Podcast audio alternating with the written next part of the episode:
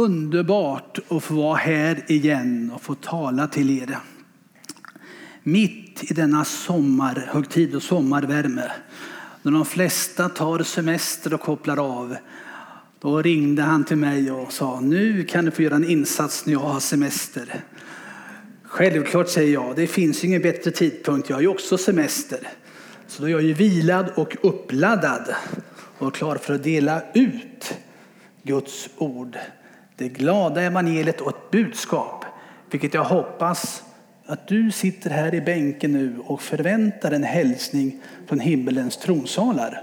Så ska jag förhoppningsvis få ett redskap och skicka det till dig just nu. Bara för det ska vi inleda med en kort bön innan jag fortsätter. Herre Jesus Kristus, tack för att du har förberett den här gudstjänsten en lång, lång tid. Dina tjänsteänglar redan här, den heliga Andes smörjelse dryper över hela lokalen. Från högsta taksådden ner till minsta källasteg. Där finns du. I Jesu namn, allt som inte ska vara här eller som är här för att störa ber vi utgå att dina tjänsteänglar slår igen dörrposten när du kommer inte in. För nu har vi en stund i gudstjänsten där vi ska ära dig. Ditt ord ska lyftas fram och hälsningar ska komma till dem som lyssnar. En hälsning från himmelens tronsalar just idag. I Jesu namn. Amen. Jag heter då Nils Lennart Nissekumme.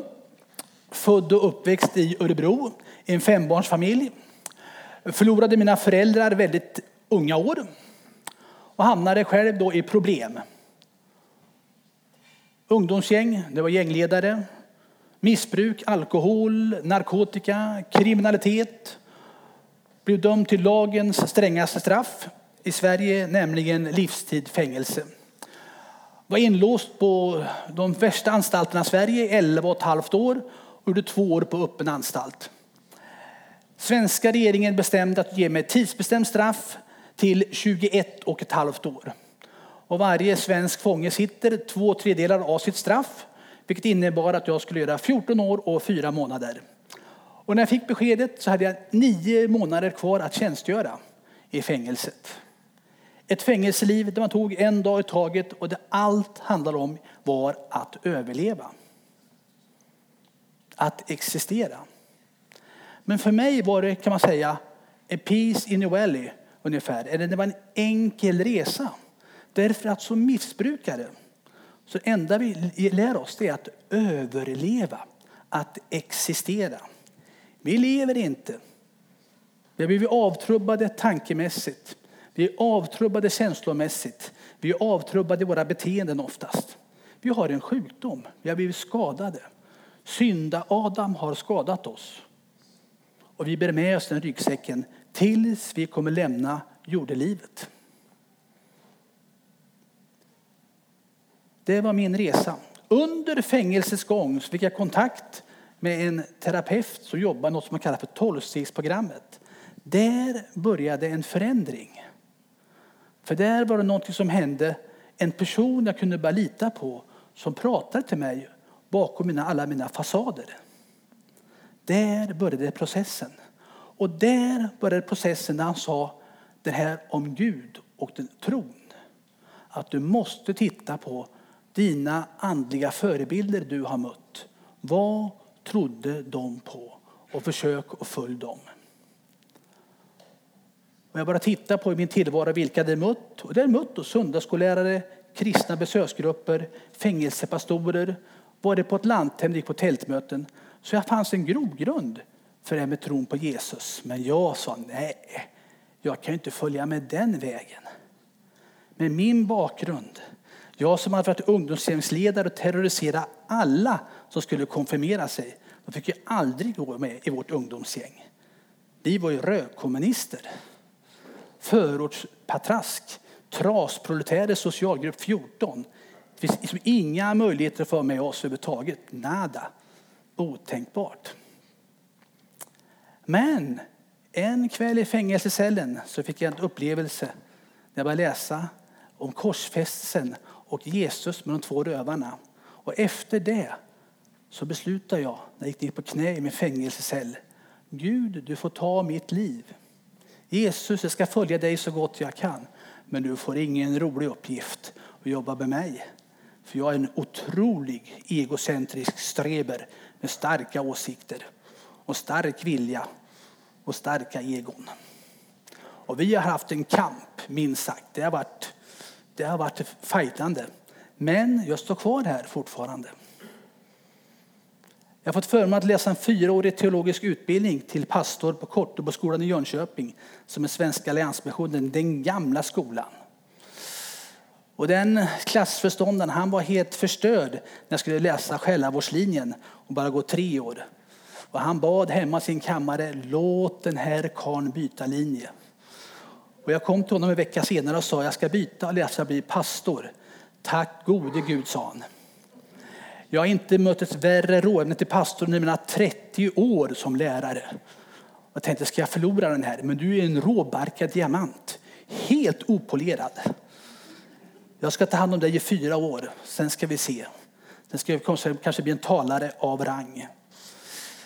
Jag fick kolla klassens avslutningstal efter de fyra åren och ja, skolans lärare, personal, anhöriga, övriga stod upp och klappade henne och jublade efter det talet. Så hände på cirka 7-8 minuter. Då sa min klassföreståndare, jag har lyckats. Jag har lyckats göra en talare utav rang. Jag försöker använda den förmågan så gott jag kan. Den här föreningen IBUS som jag nu jobbar för som själavårdande pastor är alltså då, har ju varit mycket inne på fängelserna förr, men inte nu längre. Vi jobbar mycket mer idag med förebyggande arbete och de här klienterna vi har haft, att ta hand om dem. För vi kommer inte in på anstalterna runt om i Sverige lika lätt som man gjorde förr. Man har stängt av den möjligheten. Vi hoppas på att det ska bli ett återtåg så småningom. För kristen tro och Jesus behövs på landets anstalter som ett alternativ. Se bara Colombia var på resa. Tusentals blir frälsta. Jag var inne på ett värsta högriskfängelset och hade de en dopförrättning där 30 man blev döpta. Och det var 400 fångar på läktaren. De stod och jublade där och prisade Gud. Jag höll ju på att svimma. Högriskfängelse, det tog tre timmar att komma in. Med fingeravtryck på tre avdelningar. Och sen när jag berättade mitt vittnesbörd att jag har varit inlåst i 14 år, då håller ju fångarna på att svimma. Ingen sitter så lång tid. De är dömda till 50-60 år, men sen får de nåd. Alla kommer ut efter 7-8 år. Så de håller på att svimma. De har varit inlåst i 14 år. De ställer sig upp och jublar på den där eh, vet cement de satt på. Och jag undrar vad det är som händer här. De var helt vilda i extas. Så visst får man uppleva lite saker i livet. Så den här föreningen IBUS tog hand om mig när jag lämnade fängelset 2003. Satte mig i ett familjehem i Stockholm. Och jag tänkte, ja, nu ska jag verka i Stockholm, Klara kyrka, LP, massor med anstalter. Klart jag ska vara i Stockholm. Självklart. Och så ringer telefonen och säger, nu har vi hittat arbete åt dig. Du ska flytta till Timmersdala. Och ni kan ju tänka telefon det här. Va? Timmersdala, finns det på Sveriges karta överhuvudtaget? Jag höll ju på att svimma. Följdfråga nummer två, hur mycket folk bor det där då? Ja, det kanske bor två och ett halvt tusen, sa min chef. Två och ett halvt tusen! Det är ju en byhåla. Jag kommer ju dö där ute. Det finns inget att göra här och jag med mina bokstavskombinationer och så vidare. Jag måste ju göra saker hela tiden. Jag kommer ju dö där ute. Det finns inget att göra. Jag var så arg på Gud så det bara skrek om det. Jag sa i min bönekammare på kvällen, vad gör du för någonting? Du får rött kort. Så gammal idrottsman jag var. Det är ju direkt rött kort, utvisad Gud. Fem foul i basket, vad som helst. Det är fel, fel, fel. Du kan inte skicka ut mig dit. Och för det andra, alla känner ju alla i den här byhålan. Jag kommer dit med mitt bakgrund och mitt brott och kommer låsa in sig. Jag får gå ensam på Ica och handla. Ja, som en chef, det kanske blir så. Men du får åka dit och pröva och tur var väl det. Att han sa det meningen jag kom till besinning. Åk dit och testa. Jag kom och mötte min andlige fader så småningom, Sigvard Larsson, som fick hembud nu här i februari. Så jobbade i föreningen som kassör och drev den här. Träffade honom och direkt fick bo hemma hos honom en natt. Och kom till byn och tittade hur det såg ut. Och kände bara, wow, vad är det här? Ska jag verkligen vara här och verka? Ja, jag flyttar väl hit då. Ett år kan jag ge på prov. Jag har bott kvar i 14 år nu. Ekonomiskt skuldfri, pastorsutbildning, bil och körkort. Jag har fått allting, allt, allt, allt. Det är ett fantastiskt liv. Nu kan jag sluta predika och gå ner, så kan vi få dricka kaffe. Men det ska vi inte göra. Det är bara en del. Tidningen här får ni ta med er sen när ni går hem. Vi har ju fått reviderat alltihopa nu här i och med att han, min andlige fader, fick hembud här. Sigvard Sibbe Larsson. Cancern tog hans liv. Han fick den för fyra, fem år sedan i Grekland. Sen har han legat där latent, men nu blåste den upp i julas och det gick oerhört fort. Så jag och den nya ordföranden Jimmy Forsberg var hemma hos honom och vi bedyrade och sa det innan han reste hem. Vi ska driva föreningen vidare. Vi ska ha samma motto som de hade för 15 år sedan när de startade föreningen. Vad är vårt huvudmål? Vi ska vinna en själ till. Och inte bara vinna, vi ska bevara den själen. För vi kan ha superväckelser som Staxet tar de in 500 människor det är 1000. Vad hjälper det om ett år senare bara 10 är kvar? Vi ska bevara personen. Den ska bli bevarad i Kristus och börja leva i den vardagliga helgelseprocessen och bli en tillgång för Guds rike. Det är vår målsättning med vår förening. Och det har vi fortsatt att hålla i sedan dess. Men nu kan vi lämna det all information är klar. Nu kan vi gå på profeten Jona som är då dagens predikotext som är utlovad. Och nu börjar folk kanske tänka sig profeten Jona. Ja, profeten Jona är då alltså en profetbok i Gamla Testamentet. Nu börjar folk tänka, en liten, liten profetbok. Fyra kapitel.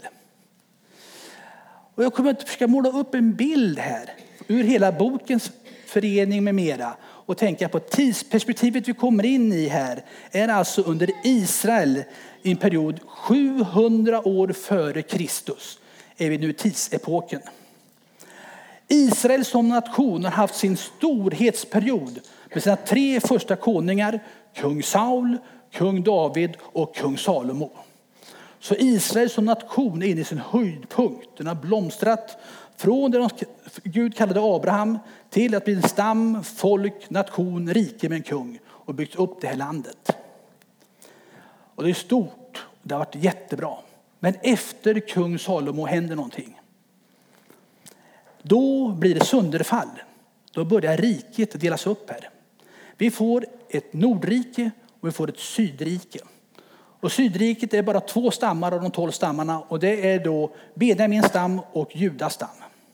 Övriga tio bildar Nordriket, helt enkelt. Profeten Jona kommer in i ett sammanhang där man tänker, ja, nu ska de övriga profeterna har ju talat mycket då läget i Israel. Man har talat ut domsord därifrån, fram och tillbaka vad som kommer hända med landet om man inte vänder om och går tillbaka och följer sina fäders Gud. Så kommer man se effekter. Profeten Jona här helt plötsligt blir kallad till att gå och predika straffdom över den stora staden Nineve som då var beläget i Assyrien. Ett helt främmande land som var en hotbild mot nationen Israel. Dit skickar alltså hebreernas Gud skickar till sina fiender gå och predika straffdom för den här huvudstaden.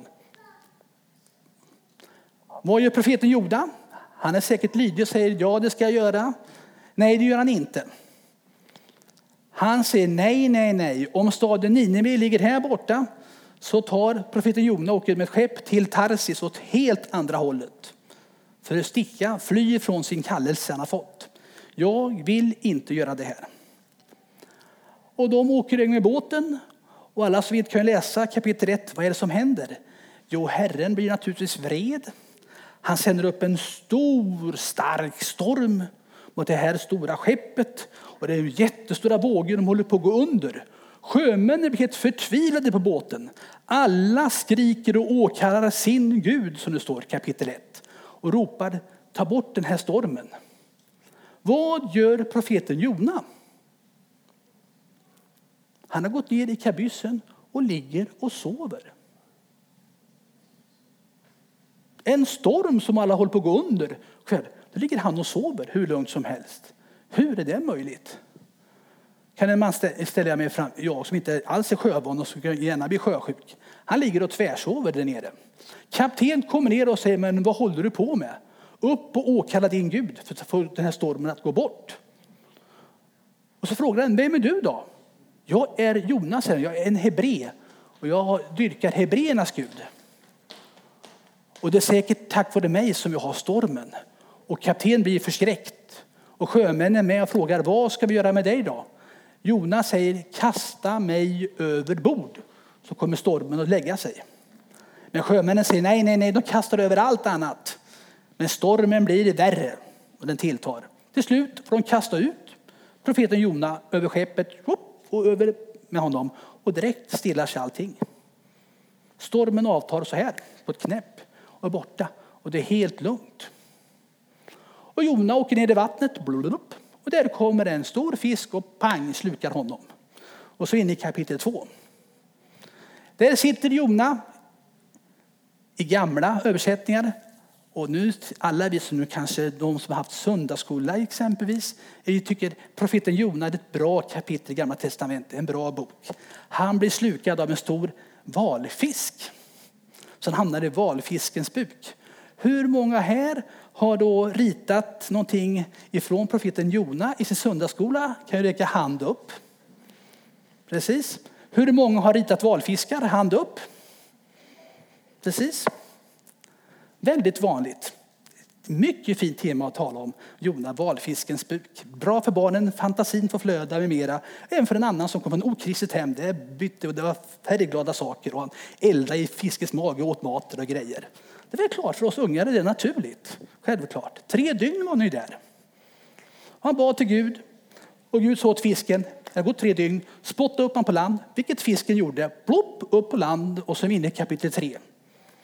Då, då Gud säger till Jona igen, gå nu och predika till staden Ninive, den stora staden, straffdomen. Jona lyssnar, går dit till den stora staden Ninive. Och även här står det då i Bibeln, staden är stor, jättestor. Det tar tre dagsresor att gå genom stan. Och profeten Jona predikar varje dag. Så folket efter dag ett inser detta är allvarligt. Och börjar direkt gå i fasta för att tänka att det här straffdomen måste avta. Även fast det här inte är deras Gud. De tillber någon helt annan. Men den här straffvarningen tar de på något sätt att de förstår att detta är allvar. Till och med kungen i Nineve säger att vi måste göra någonting åt detta. Han utlyser då en allmän fasta för alla medborgare. Och det är inte bara det heller. Helt plötsligt även, inte bara alla människor, alla djur, så så vilda som allt tamboskap, ska fasta. Så ingen mat, inget vatten. Och det får de kanske inte på tre dagar. Och jag är ju inte någon bonde eller så här landsmänniska. Jag är verkligen uppväxt i förorten. Men när jag har bott här ett antal år och varit på lanthem så vet jag ju, hallå, djuren måste ju ha mat och vatten varje dag. De måste ju skötas. Det är ett ansvar vi människor har.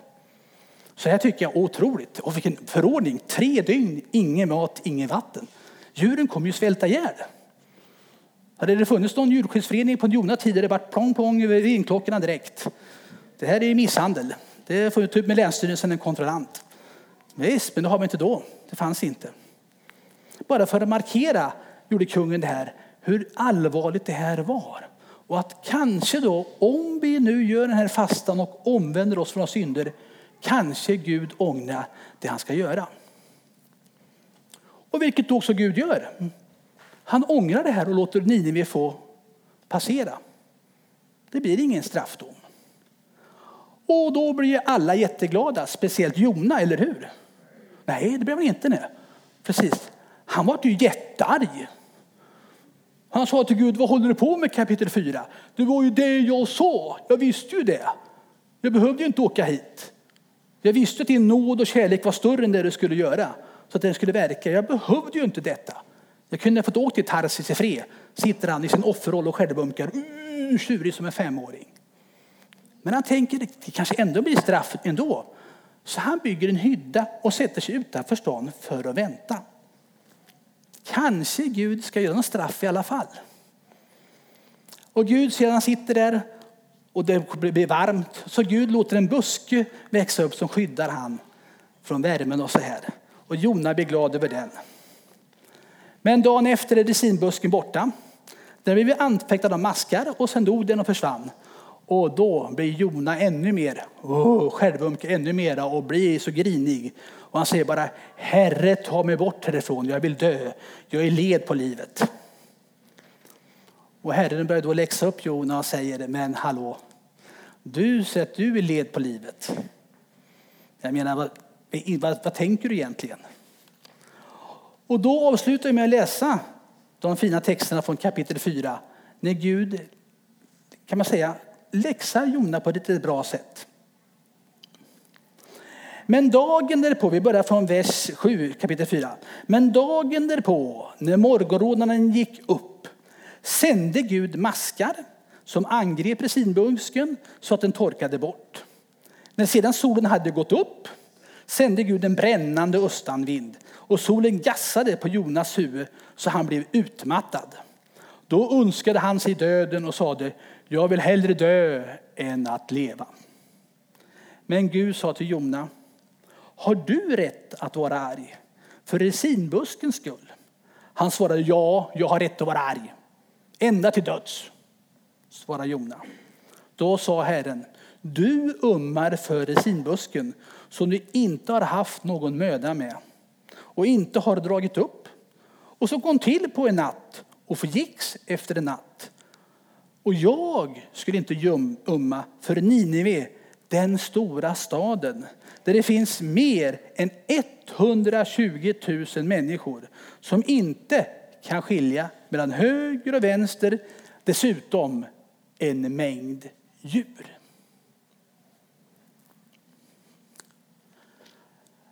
Det finns tre saker som är glasklara med profeten Jona och dess förkunnelse. Ett, kallelsen.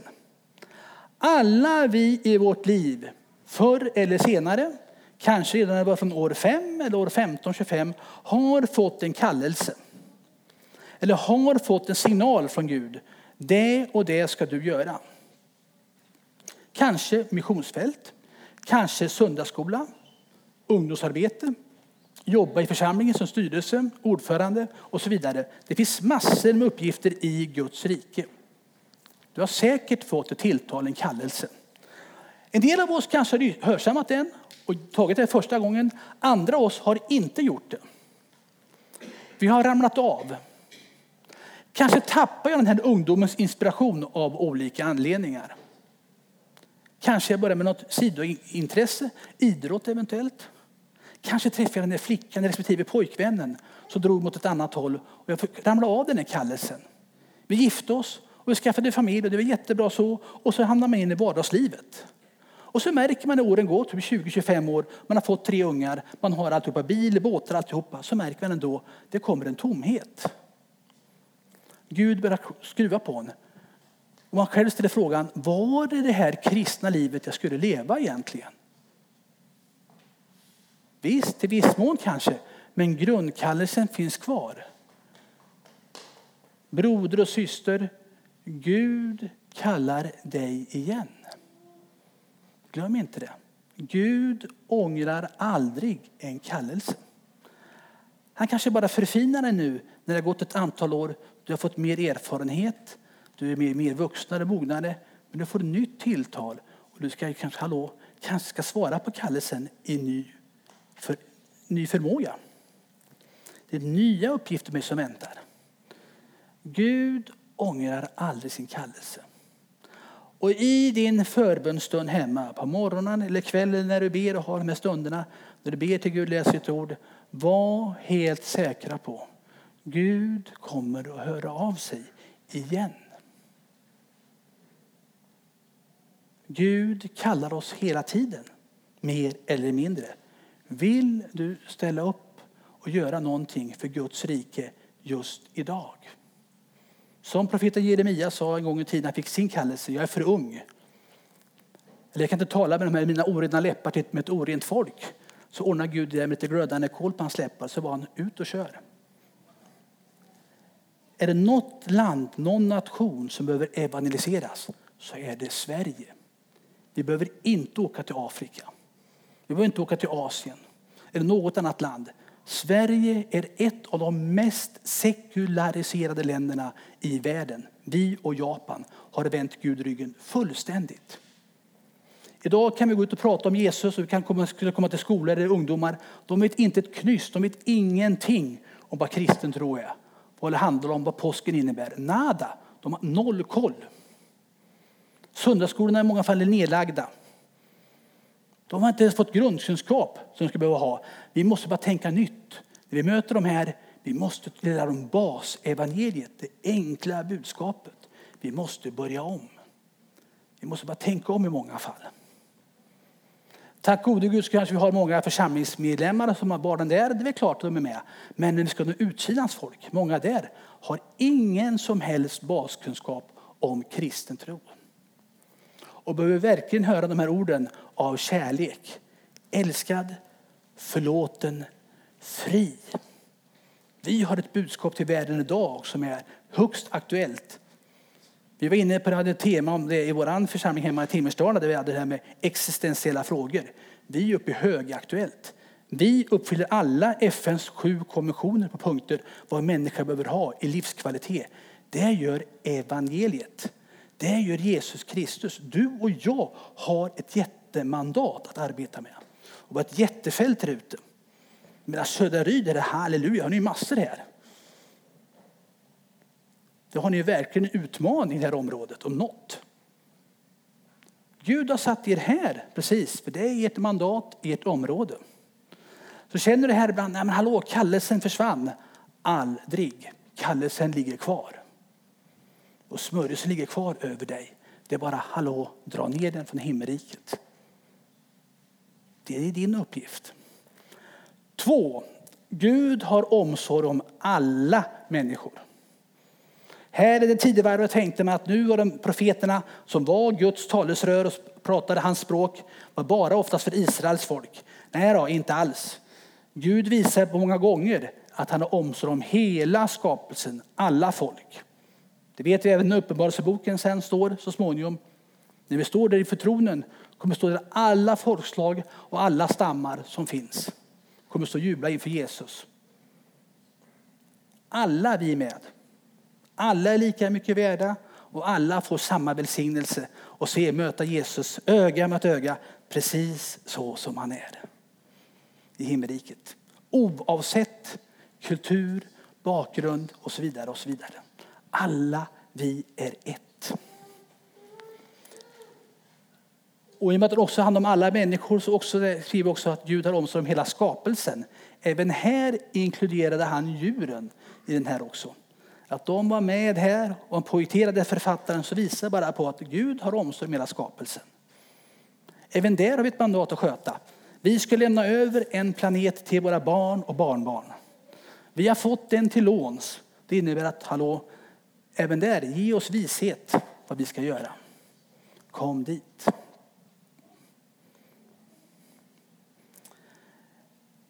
Tre. Då tänker man, nej men hallå, profeten Jona. En bok i Gamla Testamentet, har den överhuvudtaget någon förankring för oss kristna? Har den överhuvudtaget någon dignitet? Har den någon relevans? I största grad. Vad säger Jesus Kristus själv? Vår trons huvud, uppkomstman och som vi följer idag. Vad säger han om profeten Jona i Nya Testamentet? Två gånger tar han upp profeten Jona. Den första gången han tar upp profeten Jona gör han då i Matteus evangeliet 12, 32 och 40. Då säger han så här. Detta onda och trolösa släkte kräver ett tecken. Men de ska inte få något annat tecken än Jona-tecknet. Ty liksom profeten Jona var i den stora fiskens buk i tre dagar och tre nätter skall människosonen vara i jordens inre i tre dagar och tre nätter. Lukas 11, 29-32 säger Jesus följande. Detta släkte är ett ont släkte. De vill ha ett tecken, men de ska inte få något annat än Jona-tecknet. Till liksom Jona blev ett tecken för folket i Nineve skall Människosonen bli det för detta släkte. Ty de omvände sig vid Jonas förkunnelse. Men här finns något som är för mer än Jona.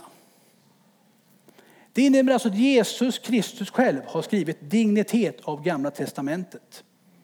Vi vet att de böckerna fanns bara på Jesu tid, fanns bara de texterna. Nya evangeliet hade inte kommit än. Så där de predikade ifrån och sen hade man då Jesu förkunnelse. Nu så i efterhand när vi haft några kristna konferenser och gjort de här böckerna så får Jona, den lilla profetboken med fyra kapitel, stor dignitet av vikt för oss fortfarande. Den har en hälsning till dig och mig fortfarande än idag. Och Jesus själv säger också då, som sagt var, i de här kallelserna är han med sin kärleksfullhet. Sök mig, sök mitt ansikte. Vi vet till att treenigheten, Fadern, Sonen och den helige Ande är verksam. Eller något de är verksamma i framförallt så kan vi tänka bara i dopförrättningen när Jesus döps.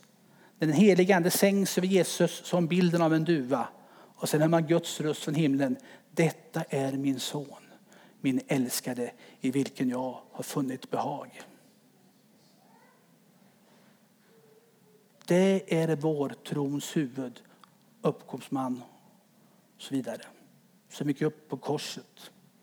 Korset och dog för dig och mig för att öppna upp en väg hem till Gud Fadern. Vi skulle alltid få vara hemma hos honom. Alltid. Varje jordisk levnadsdag är du omsluten av treenigheten. Som ger dig kraft, beskydd, välsignelse, styrka, helande om du är nära honom. Åberopa Jesu blod varje morgon och kväll och du lever i Kristus. Glöm inte grunderna, de fyra benen. Bön, bibel, brödsprydelse och brödraförsamlingen. Brödsprydelse kallar vi numera för nattvarden och så är vi mer än bröder idag. Nu har vi också bröder och systrar. Men man skrev mycket förr, var ju väldigt maskulint. Vi patriarker släppte inte taget. Vi ville hålla powern. Nu har kvinnorna fått ett mycket större utrymme, tack och lov. Våra systrar gör stora insatser. För att tala om Västergötland, vilka var här evangeliserade? Det var en massa, massa evangeliska systrar runt om i hela Västergötland. smällde upp kapell här. Jag predikade en i söndag så vi vet exalterad.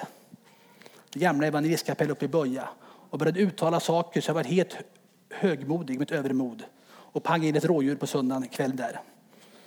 För då vart jag så exalterad. Jag vill åka hem till himmelriket. Jag håller på att bli bönhörd direkt. Vad man uttalar får man vara vaksam på, även som predikant. Du kan bli bönhörd snabbare än vad du tror. Eller så kan det vara fiendesidan som säger, jaha, det kan vi ordna. Det är inga problem, jag kan ta hem det så du slutar. Då blir det inga mera en till. Och jag får tyst på dig äntligen. För du är en fara för mig när du förkunnar ditt ord. För du river ner murar. Så jag kom hem sen när chocken hade lagt sig så kom jag till besinning och insåg nej, jag har nog lite mer att göra här nere först. Jag kan vänta med hemresan. Jag säger som Paulus säger, jag dras åt bägge hållen. Ena sidan vill ha mig kvar på jorden, andra vill hem till himmelriket. Men låt mig få då dras åt bägge hållen och vara kvar här.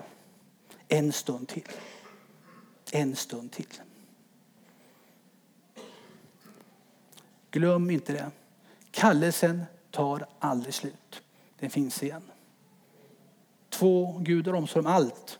Dig, naturen, människor. Allting. Tre, Jesus Kristus har själv verifierat detta med att då ta det här tecknet i Nya Testamentet. Det är fortfarande giltigt. Guds ord är tidslöst. Men min tid nu här är slut. Kanske till välsignelse för många som äntligen känner, oh, nu kan vi gå vidare.